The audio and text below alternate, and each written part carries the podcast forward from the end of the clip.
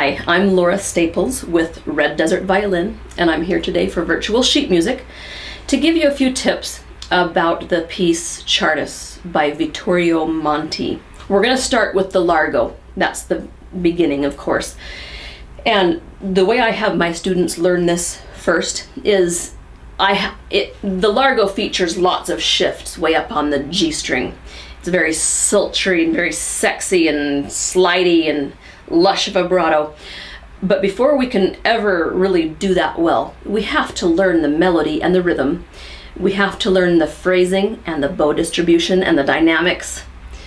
And the shifting just makes it harder than it needs to be. So first I have them learn it rhythmically, not rubato, but rhythmic without the fancy shifts. So I'd have them start something like this, and four, and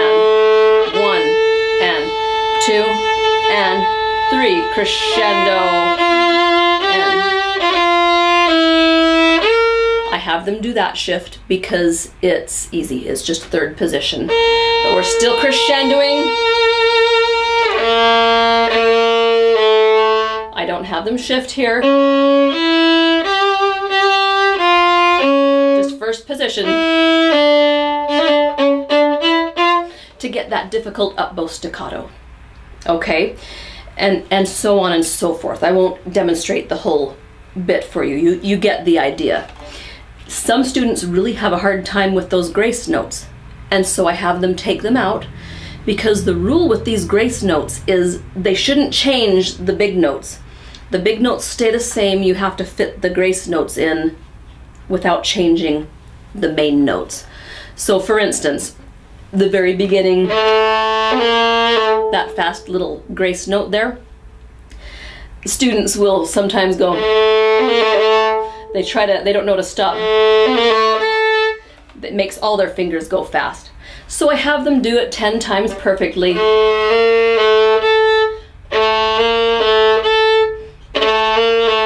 And then I have them throw in the grace note. And it helps them if they know what the skeleton is that they're supposed to hang the grace notes on.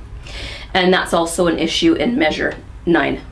Bar 9 is some more uh, couple grace notes that need to fit in without disrupting the rest of the notes. Okay? After they can do that rhythmically and they're doing the grace notes, then we start working on the G string vibrato and shifts. And that's just a matter of target practice. Um, it's a matter of being able to hear the pitch before you hit it. The very first shift you have to nail goes from A on the G string up one octave to the higher A.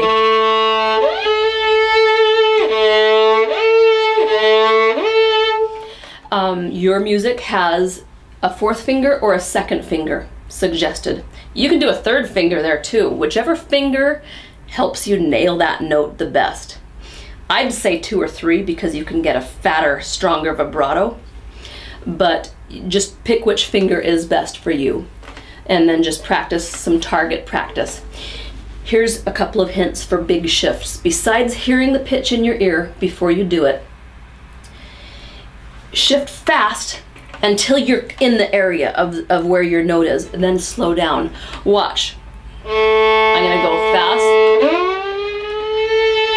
and then I slow down and I make an expressive slide into my target note. But I don't do the whole thing slow, because that sounds really weird. I go fast. That was a little too much.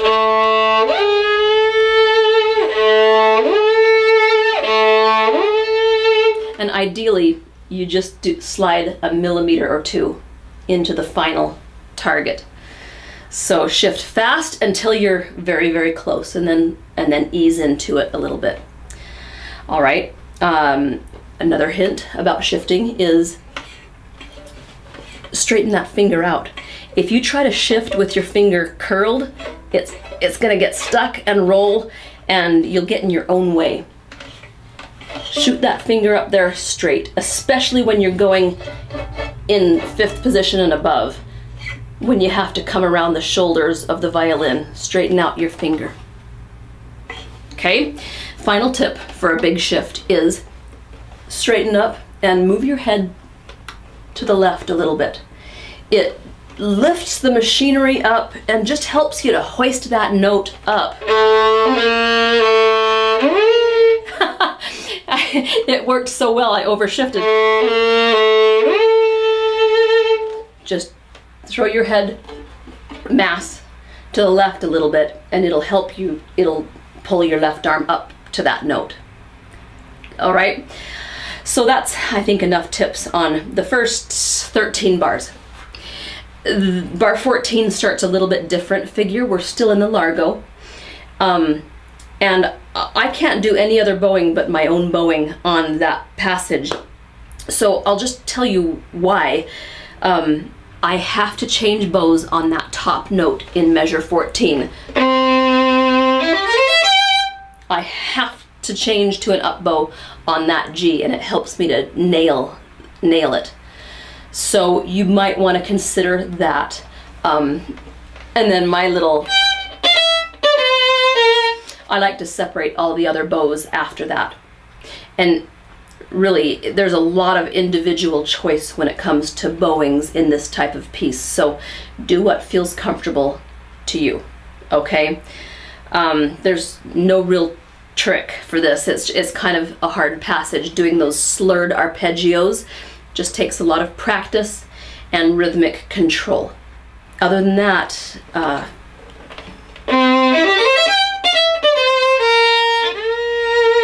I love to change strings there. That's the note at the end of bar 14, B flat, and the note on the downbeat of 15. Same pitch, different strings. And let, let us hear that shift. That's just part of that gypsy style.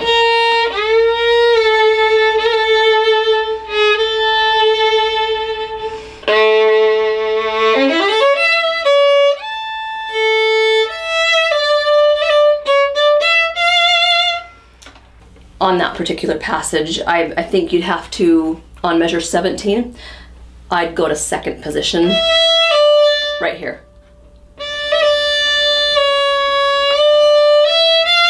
And then get back to third position. You have to do something to get that C sharp. Okay, that's a non-issue. You can, I'm sure you can figure something out for that. Here's my final suggestion for the Largo. After you do that, measure 17. Start rubato. Now watch. I love to switch on that F. The downbeat of measure 18, I love to slide into a second finger. So, right here. Isn't that nice? And then I slide down and I slide back up. Of course you don't have to do it, but it adds to that uh, improvisatory style and that gypsy sound. All right, so that's just a few basic tips for the Largo. I think that is one of the hardest sections in this whole piece. That's why I spent more time on it than the other parts. The first little bit of the Allegro Vivace is really short, sharp uh, spiccatos.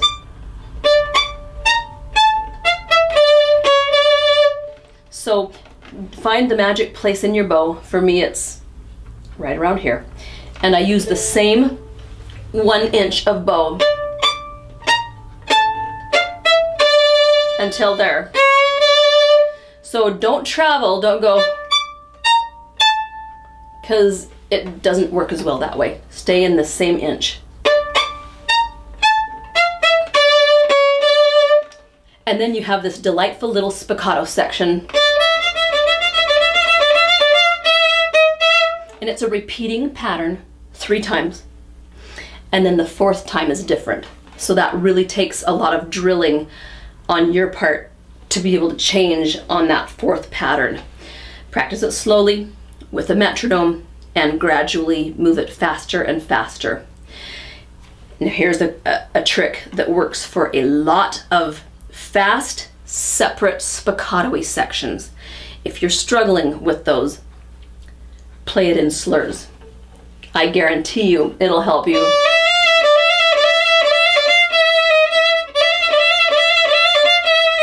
Learn to control that really fast. I'm looking at measure 27.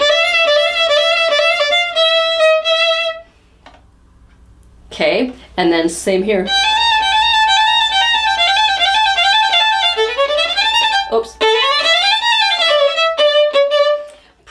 Whole section legato, slurring four notes at a time.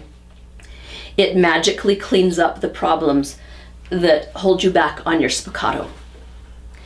Because if your left hand stumbles or stutters at all, it will totally get in the way of your spiccato because you can't slow down your fast spiccato for a left hand that's hesitating.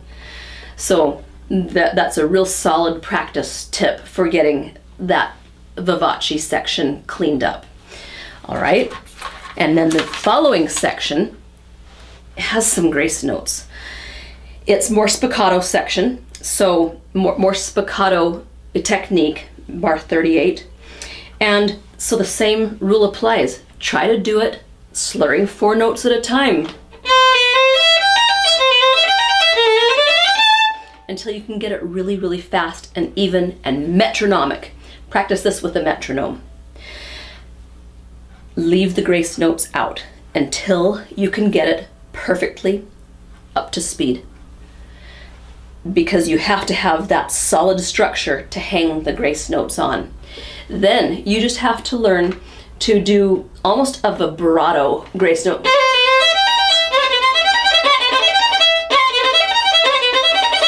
And it takes a split second longer, but you can learn to to squeeze that time in if you've learned it solid first without the grace notes. So first you learn it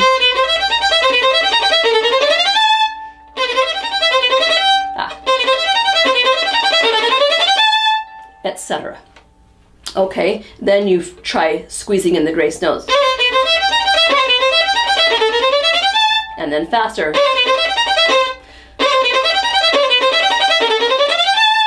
Next is bar 42. It's the same section, same practice techniques apply, but this passage is the hardest passage in the whole piece. It's a finger twister and I cannot find a magic fingering for it your music is suggesting the third position, and that's I think that's the best fingering that I can find. It's just a finger twister.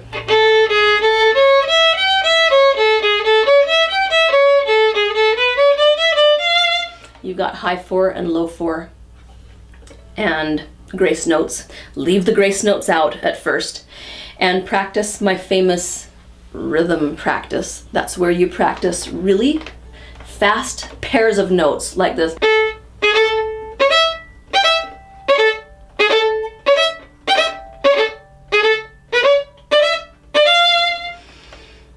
You have to use tiny bows, otherwise you work, you get trapped out at the tip. So just do short, short, short, short, short, short, short. Then do the flip side of that rhythm, um, like this.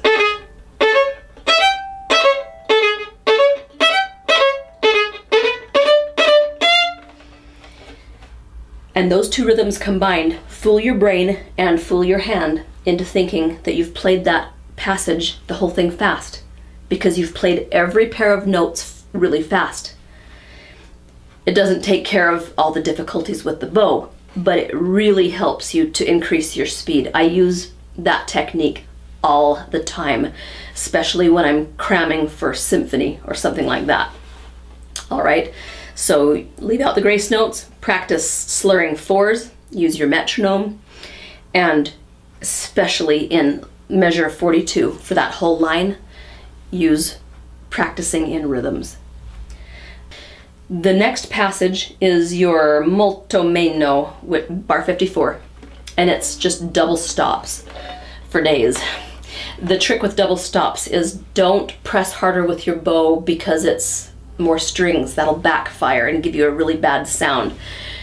And a good way to prevent yourself from doing that is to force yourself to play that section piano. It's hard to do. I shift down here.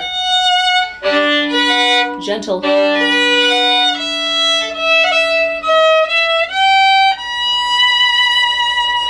Then shift down nice and slurpy in bar 54, 58 on the A string and stay on the A string.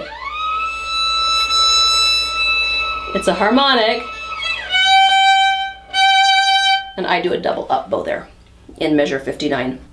Okay, so that high E harmonic is on your A string. Then go to first position.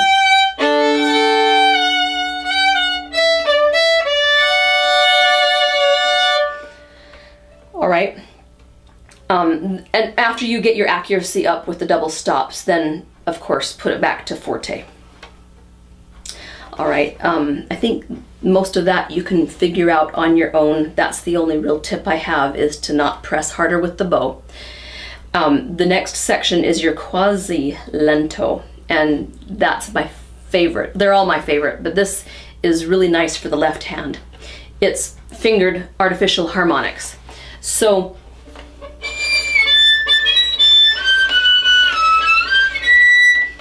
whistle tones. And the best way to work on these is to just play the bottom note with either a first finger or an open string.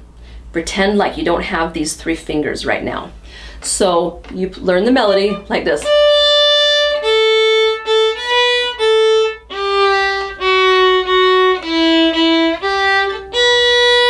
See what I'm doing?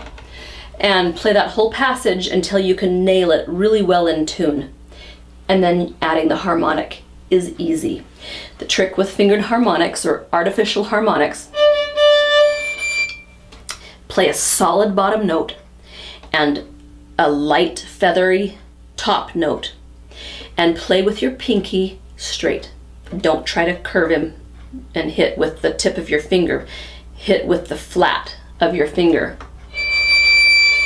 And it's just a broader target and helps you to find that harmonic keep your finger straight and that way wherever your first finger goes you've got your measuring stick out and it'll find that harmonic every time. You're going the distance of a fourth. That's where your artificial harmonic is.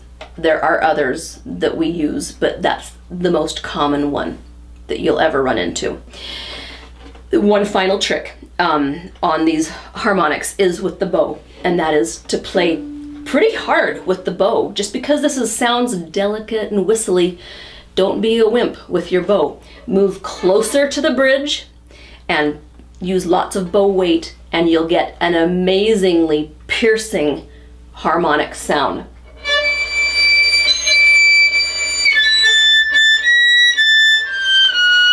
That's more than I need. I just wanted to show you how powerful it can be if you move the bow next to the bridge. Okay. Um, oh, one thing. Okay, the last two bars of that quasi lento, bar 84. You will play that all on the G string. So it just makes more sense. You'll, you'll see what I'm talking about when you learn it in context. Watch, start at the Rallentando bar 82.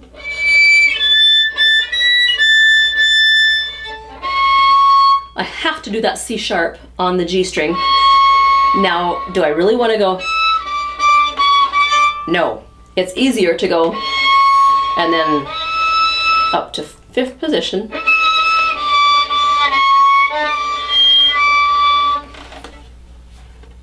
All right, you don't have to do that, but that's my suggestion.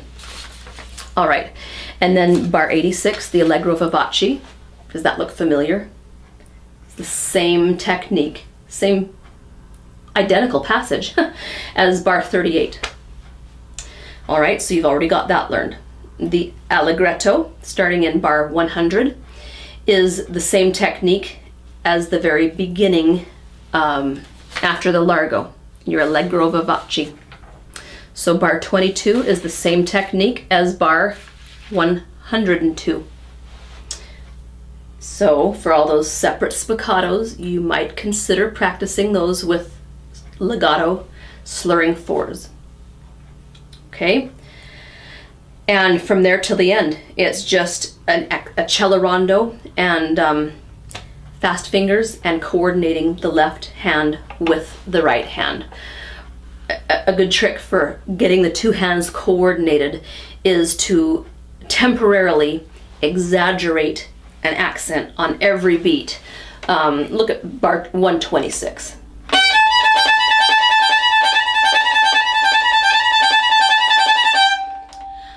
I'm not thinking of all those notes. I'm only thinking of one note, and it's my second finger.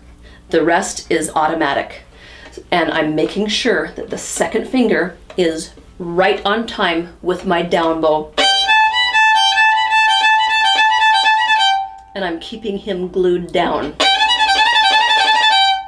Now, when you get this fast enough, and when everything's working right and the two hands are coordinated and you're in the right spot of the bow, something's gonna happen. Something magical.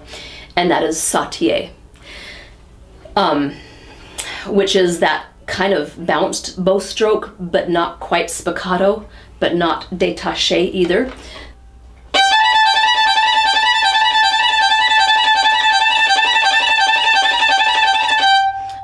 You can hear it or not. My violin is ringing like crazy right now.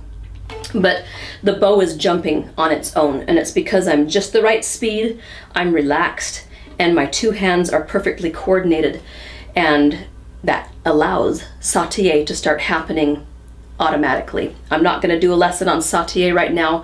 Just be aware that that will start happening on this piece. You'll start discovering sautillé. And when it happens, remember exactly what you're doing when it happens because it's a good thing. And that's it for this video. I hope that it's given you lots to chew on and a lot of tips for tackling this piece. Go ahead and take just one section at a time and treat it as an etude because as you can see, this piece covers a lot of different techniques and all of them are good for you. So have fun and I will see you next time.